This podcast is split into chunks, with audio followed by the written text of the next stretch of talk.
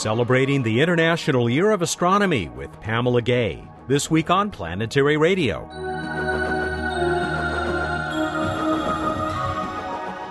Hi, everyone. Welcome to Public Radio's travel show that takes you to the final frontier.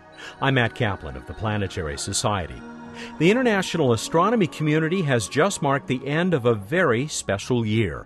We'll talk with astronomer and Astronomy Cast co host Pamela Gay about the IYA and how it lives on in 2010. Bill Nye, the science and planetary guy, is back, and he'll somehow go from the search for extraterrestrial intelligence to buying your own space shuttle in his commentary. Bruce Betts includes news of an eclipse in his What's Up review of the night sky. And we'll get all this underway with Emily Lakdawalla's look back at highlights from the Planetary Society blog. Emily, welcome back. We're going to get to a very significant anniversary in the history of uh, solar system exploration. But first, you pointed out in the blog last week that news of the not demise of spirit, but the immobility of spirit uh, may have been uh, somewhat exaggerated. Yeah, by me, and I apologize for that. I had was under the mistaken impression that JPL had halted extrication efforts. That is not true. They are still working on getting Spirit out, at least as of this conversation, and they may yet decide to to quit extrication efforts for the winter, but that hasn't happened yet. All right. Well, we'll wish them luck, and you have continuing coverage on the blog, even a little movie of uh, one of these attempts, ongoing attempts for Spirit. All right, on to that anniversary now in particular, the work of a fellow uh, who I guess you've uh, been following for some time, who has a, uh, a website that sounds like the latest Terry Gilliam movie, Dr. Schenk's 3D House of Satellites. That's right. Dr. Schenk is a character in a community of characters. He typically gives his science talks wearing leather pants, which is something I, I find quite amusing. Um, in any case, he's been working on uh, the Galilean satellites of Jupiter uh, since the 80s. He specializes in understanding their topography, and the videos that he's got on his website that show the topography of all of these movies, all of these moons, are just astounding. There's a, a beautiful one. Actually, there's several, but one in particular, I guess, was your favorite. Was a, a flyover of Callisto that you posted in the blog. Yeah, Callisto has such a strange landscape with these sharply peaky white mountains and these really gungy, ugly, dark, uh, low valleys. It would be an interesting landscape to explore. So, do we have the all the data that's needed? I mean, people have been mining the treasure trove from the Galileo probe for a long time now. Is that pretty well panned out? It is. It's been my impression from attending conferences that although there are people still publishing on um, the Galilean moons of Jupiter, that it's time to get some new data. There will be a new spacecraft headed to the Jupiter system. It's called Juno, but it's intended primarily to study the internal workings of the planet and understand how it's built. It's not really going to produce a whole lot of science on the satellites. We need another mission that's going to go there and study, do for the Galilean satellites of Jupiter what Cassini's done for the moons of Saturn. And yet, I guess there's enough data that uh, Dr. Schenk is continuing his quest to put together an, an atlas. That's right, and it's going to be published shortly. Emily, thanks for joining us again. Uh, we will once again refer people to the blog for all the very latest going on in planetary science and uh, look forward to visiting with you again next week. Thanks for having me, Matt. Emily is the Science and Technology Coordinator for the Planetary Society. Up next, here's Bill. Hey, hey, Bill Nye, the planetary guy here, Vice President of the Planetary Society. Happy New Year! Let's talk about money. That's right. The federal government in the United States is considering providing funds for the search for extraterrestrial intelligence. And you, as a voter and taxpayer, could be jumping out of your chair. This is an outrage. What a waste of time. You've been searching and searching for 50 years and you've not found anything. Oh, but my friends, if we found a signal, it would change the world. So, providing a little money to a program like that, sort of indefinitely, I think is one outstanding use of our treasure as a wealthy society leading the world in technology. Now, speaking of money, the space shuttle is going to retire.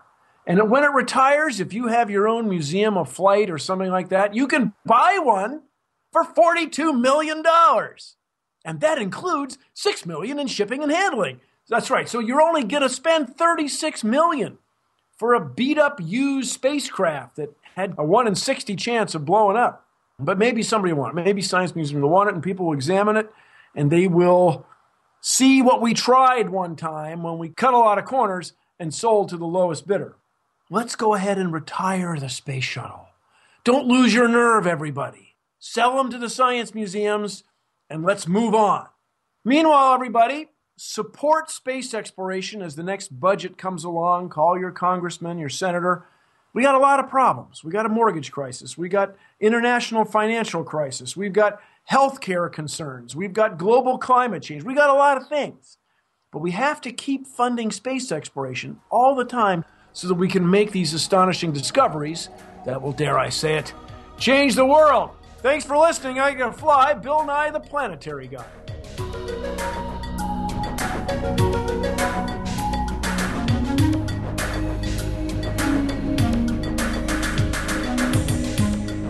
The International Year of Astronomy closed last weekend with a conference and celebration in Padua, Italy.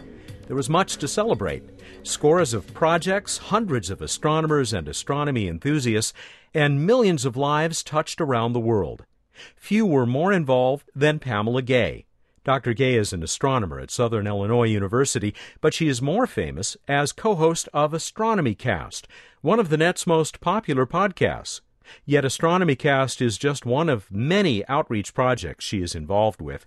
You can read about her work at starstryder.com. That's Starstryder with a Y. I found Pamela on her cell phone late last Saturday evening in Padua. She had just left a concert honoring the IYA. Ciao, Pamela. Uh, how has it gone there the uh, closing ceremonies for the International Year of Astronomy? Well, so far we're in our first day, and it's been a pretty amazing day. We started in the afternoon with summaries from all the major political forces that brought this to be through UNESCO, through the United Nations, through the International Astronomical Union. And then we heard summaries from six of the single points of contacts from countries you don't normally get to hear about, like Mozambique, where for a thousand dollars they ran their entire International Year of Astronomy program. Mm, wow. It's been a lot to take in. And of course, this truly was an international event. Did you have people attending the ceremony, or do you have from all over the world? Well, with 148 nations, we couldn't quite fit everyone in all at once, sadly. But we do have represent representatives, as near as I can tell, from all of the continents except for Antarctica. I, I've met people from the Ukraine, from Moscow, from several different nations in Africa, from Vietnam, uh, it it is a very international room, and most remarkably, in some ways, it looks like it's about thirty to forty percent women, which is always exciting in astronomy. Absolutely. Now, this is something, of course, that we have uh, talked about several times over the course of 2009. I'm very proud to say that I've contributed two or three segments to the. Uh, 365 years uh, years. Maybe maybe we'll get that far. 365 days of astronomy but something to look forward to. And and of course my colleague Emily Lakdawalla played uh, a, a, big role in uh, pulling off the webcast with you and and others. I mean how big a part of IYA was the 365 uh, days podcast it actually made me really proud to see it get mentioned twice today during the summaries. It was considered not one of the official major projects, but one of the major outcomes of the task groups. I had the pleasure of being chair of the International New Media Task Group, and 365 Days of Astronomy was really our flagship project, where we work to bring together the voices of the entire planet in different segments. And as near as I can tell, and we're still working on figuring out the numbers, we had over 500 different people contribute their voice. Wow. We had audio from all of the continents again, except for Antarctica. I'm determined to get Antarctica involved now. and so far, we've had between the daily show and the weekly download, we've had 2.6 million episodes downloaded over the course of the year. Oh. So it went out to a lot of people, and I'm really proud of all the people that were able to help out. And I know you helped out as well, and everyone out there listening, thank you for all of your support and thank you for helping us be able to take this into 2010. And it ain't over, exactly. I mean, how are things continuing? Well, we already have over 100 days signed up for 2010. So if you want to be part of it, sign up soon. And we we so far have funding to keep us started, but we are desperately looking for sponsors. Just like last year, this is not just community audio, but also community sponsored, where we're just looking for thirty dollars a day to keep the entire thing rolling. And it's it's great to see so many new voices already starting to sign up. People that weren't part of it last year who are like, "Oh, didn't get my date last year, have to get it now," so that they can be part of it into the future. And 365 days isn't the only project moving into the future. And one of the more terrifying things that was said today is one of the people proposed that we should start the decade of astronomy in 2010, and then in 2020 perhaps start the century or the millennium of astronomy and stop having closing ceremonies and just keep this going forever. And I can't really say that I see 365 going an entire millennia into the future, but we're set on 2010 and we have many sister projects as well. So I wasn't too far off, maybe, with my 365 years. Uh, there there have been so many other highlights uh, during the year. Of course, we, you know, we talked uh, months ago with Mike Simmons of the 100 Hours of Astronomy. Does that rate pretty highly in your book? Yes, and in fact, 100 Hours of Astronomy is considered one of the great successes. It truly brought the entire planet together. Every nation that was part of IWA participated in some way in 100 Hours of Astronomy. And there's these amazing images of, in India, people using camels to get from Earth to the Universe exhibits taken from village to village. There are images of hundreds of telescopes set up in various places from China to Brazil, all waiting for people to look through the eyepieces. And with one of my own favorite projects, Galaxy Zoo, we participated in our own way, and in the hundred hours, got two point I think four or two point six million people classified, or not people, two point four million galaxies classified. Mm you can see in all of the statistics this bleep centered right on 100 hours of astronomy. More in a minute from astronomer Pamela Gay at the celebration of the International Year of Astronomy. This is Planetary Radio. I'm Sally Ride. After becoming the first American woman in space, I dedicated myself to supporting space exploration and the education and inspiration of our youth. That's why I formed Sally Ride Science, and that's why I support the Planetary Society.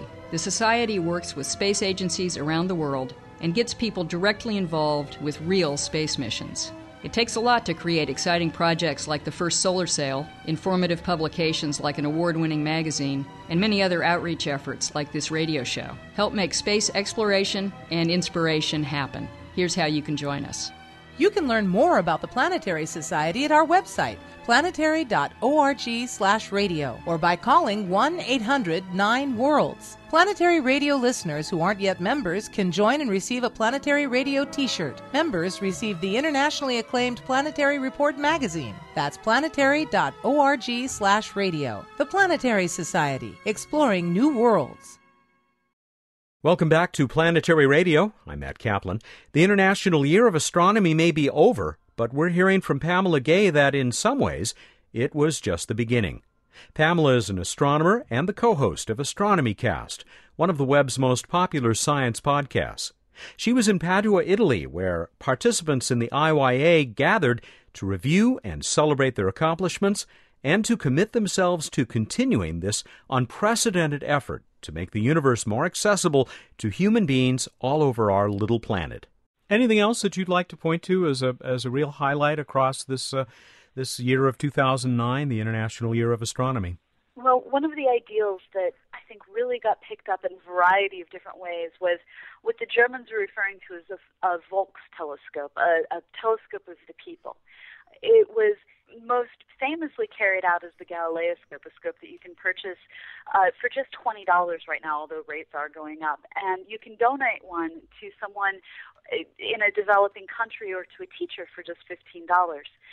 And while the Galileo scope is the most famous of these Volk scopes, there are other telescopes that were built in a variety of different forms all across the planet, not all of them with as high an optical quality as the Galileo scope, but little two inch refracting telescopes kids put together in Honduras. Uh, all over the world, we saw different people coming up with different ways the classic toilet paper tube telescope or uh, all sorts of other different forms. And I think there's more people who've looked through a telescope and more children who've had the chance to tear one apart and put it back together or just originally put it together than we've ever seen. And perhaps when it comes to kids building scopes, in this one year, we surpassed all the telescopes that had previously ever been put together. I like to think of the one laptop per child uh, project, and you know, maybe this is one telescope per child. Little ambitious.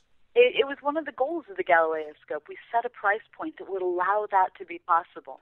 At $15 to donate one, it starts to become very reasonable to consider getting one, well, like Norway did, for every single primary school in their country. And in some places, they're starting to figure out how can we get one telescope for every sixth grader.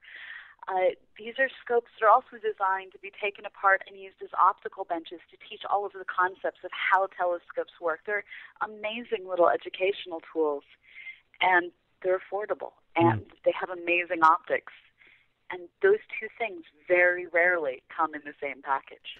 We've already talked about a lot of different projects here, and uh, I want to mention that we will put all of these at planetary.org slash radio. We'll have links to all of them. But another good place to go is starstryder.com, your blog, your site, and uh, you have links, I, th- I think it's safe to say, to all of these there? Somewhere along the lines, I've talked about everything, and I will be, in relationship to this conference, posting a summary of – all the different things that are out there that are getting carried forward into 2010 and beyond, we hope.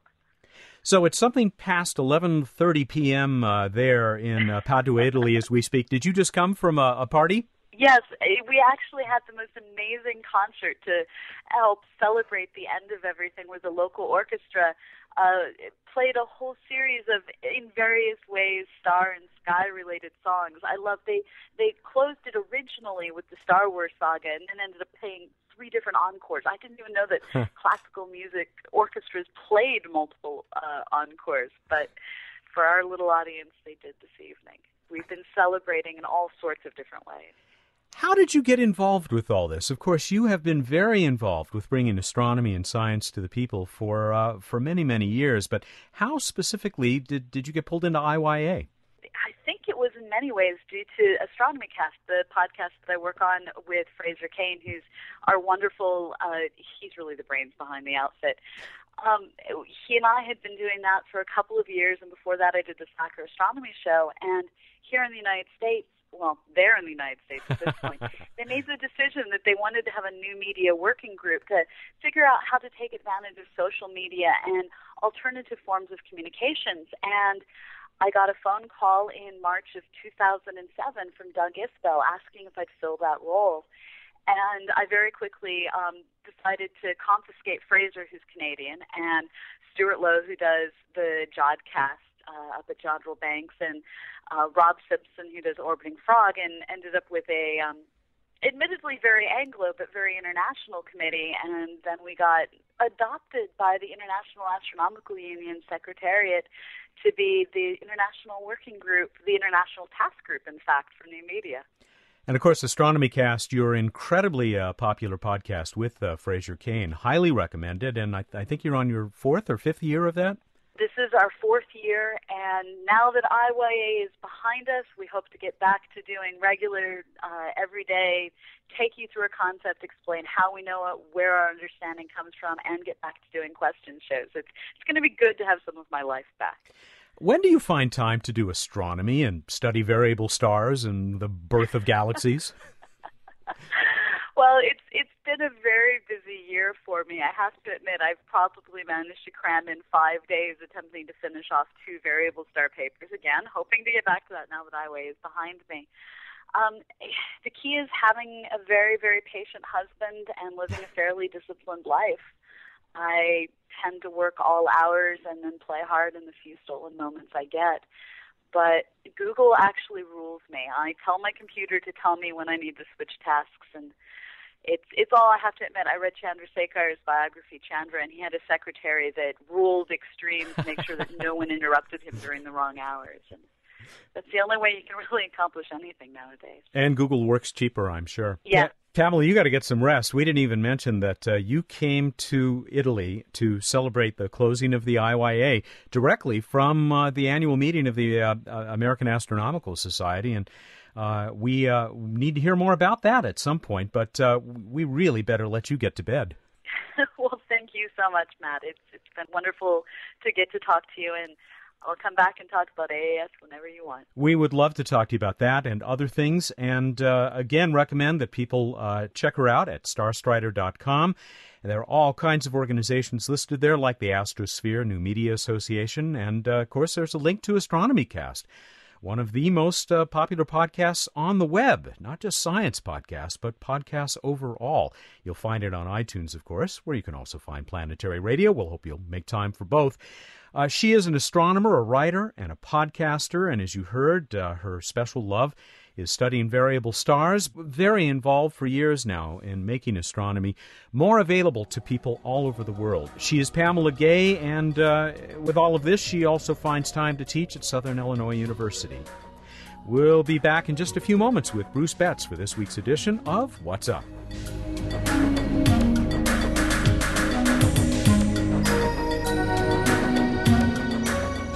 Such a pleasure to be sitting right across the table once again from the Planetary Society's Director of Projects, Bruce Betts. And it's uh, time for What's Up. Welcome back. Thank you, and welcome back to you. You know, I wish everybody else could get the wonderful service that you provide to those of us uh, on staff here, letting us know when the ISS is going to fly over. Speaking of things in the night sky, how can people find out for themselves, Bruce, for their portion of the Earth?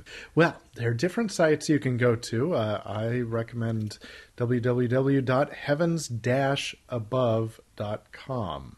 Quite spectacular, worth worth a try. Um, it's really bright these days. Yeah, it's amazing. it's much brighter than the brightest star, uh, depending on the angle. And moving like a son of a gun. you know, it's in orbit.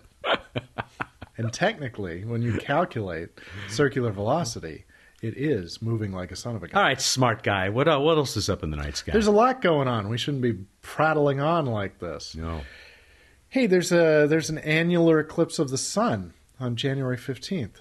I heard about it. I saw some uh, ads for it. So, if you're in Central Africa or uh, in the middle of the Indian Ocean, or possibly within uh, Bangladesh, India, uh, Myanmar, or China, you can actually see it as an annular eclipse where the moon gets right in the center of the sun, but because of relative distances, does not block it out, does not form a total eclipse.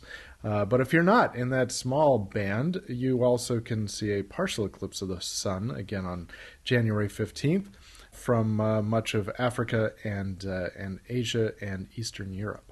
Let's hear from somebody who sees this. One of you folks out there, because we know you're there listening. Uh, you know, write to us at planetary radio at planetary.org. Tell us what it looks like. Tell us if anything magical happens. the sun blotted out from the sky, partially. Mm-hmm.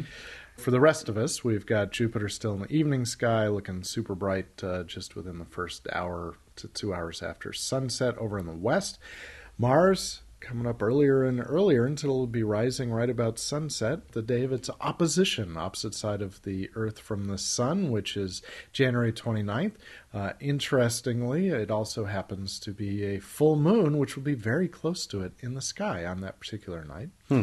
Check out Mars. It is uh, getting uh, nearly as bright as the brightest star in the sky with that characteristic reddish hue if you can get a telescope on it, you can uh, possibly see the Martian North Polar Cap, the white spreading out carbon dioxide ice. So it's good stuff. You can also uh, check out Saturn rising in the middle of the night up high in the sky in the pre dawn. And Mercury starting to make a low appearance right before dawn in the southeast. Uh, you might be able to see it, uh, or you might not, depending on your horizon. And one more thing on the 17th, Jupiter will be right next to quite the young crescent moon. Huh. It should be lovely. January 17th. January 17th. Okay. Yes, that is correct. We move on to this week in space history. Five years ago, and this time, darn it, it really was five years, uh, that uh, hmm. Huygens uh, from the Cassini Huygens mission successfully went through the Titan atmosphere, returning lots of information, and even successfully landing on the surface and returning data. And uh, we had a a, a, lovely event. Good stuff. Amazing. I was just showing just moments ago, maybe an hour ago, uh, a Huygens image to uh, kids in my wife's sixth grade class, cool. giving them a little presentation. They loved it. Good stuff. Let us move on to random space fact. Ahem, cough, cough. X-rays. X-ray telescopes. They're they're so weird because if you take a normal telescope, X-rays just penetrate through the mirror, and there's no fun there. Mm-hmm. And so they uh, create these nested mirrors that are more like tubes or barrels rather than a, a parabolic, what you think of as a normal optical mirror. Uh, weird stuff. The Chandra X ray Observatory, uh, still successfully out there taking data, uses four pairs of uh, nested mirrors. These are really strange. I saw the diagram. Look it up. Go to the Chandra website. It's just the strangest thing in the world. I mean, the fact that they can use X-rays in the first place, focus them, and you know, learn Right. stuff is like really cool. They should try that in medicine someday. Well, I've carefully uh, arranged my internal organs to actually focus the X-rays. no, no, let's not. Yes, and uh, people will have another reason to be looking up information about X-ray mirrors in just a few moments. Oh, no kidding. No kidding. So uh, let's uh, go to the previous trivia question and uh, see how people did. We asked you when in the next decade will Mars be closest to Earth? Because it varies considerably from opposition to opposition. How'd we do, Matt? Very interesting. A lot of people did come up with the opposition, which was four days before the actual closest pass. Uh, three or four days, I forget which. I think it's four days. But the closest pass, as reported by Paul Freeland, Paul Freeland of Jakarta, Indonesia. I wonder if he'll be in the path of that, uh, probably just outside the path. of Should see the uh, partial eclipse. yeah, right.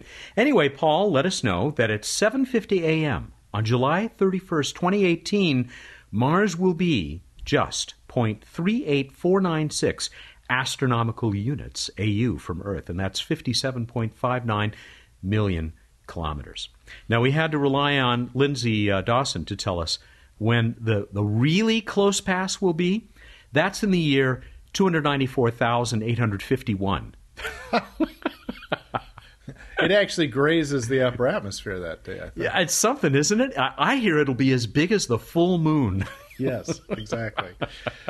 For those uh, getting uh, emails saying it'll be as big as the full moon, that's the reference. It, of course, never will be.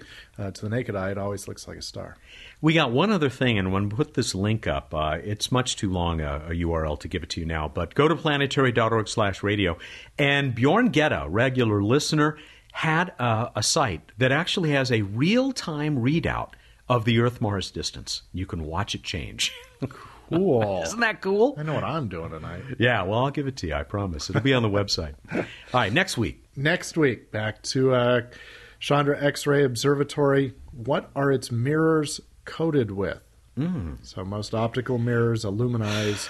Uh, what are the. That's not going to cut it for X rays. What are Chandra's mirrors coated with? I'm guessing not chocolate. People will find out in a couple of weeks. Go to planetary.org slash radio, find out how to enter. You've got until the 18th of January in Like, 2010. Give, give away another one of the uh, signed Bill Hartmann. Uh, Yeah, can we do that? I think Traveler's Guide to Mars. Those Let's are pretty it. popular. Great books, really beautiful Yes. books. I saw the stack of them in your office, so uh, let's do that. Alrighty. All right, say goodnight, Bruce. Good night, Bruce. All right, everybody, go out there, look up in the night sky, and think about the importance of switches in your everyday lives. Thank you, and good night. Turns me on. He's Bruce Betts, the director of projects for the Planetary Society. Uh, I gotta go. he joins us every week here for What's Up. Next week, how the Kepler mission is discovering new worlds. Planetary Radio is produced by the Planetary Society in Pasadena, California. Keep looking up.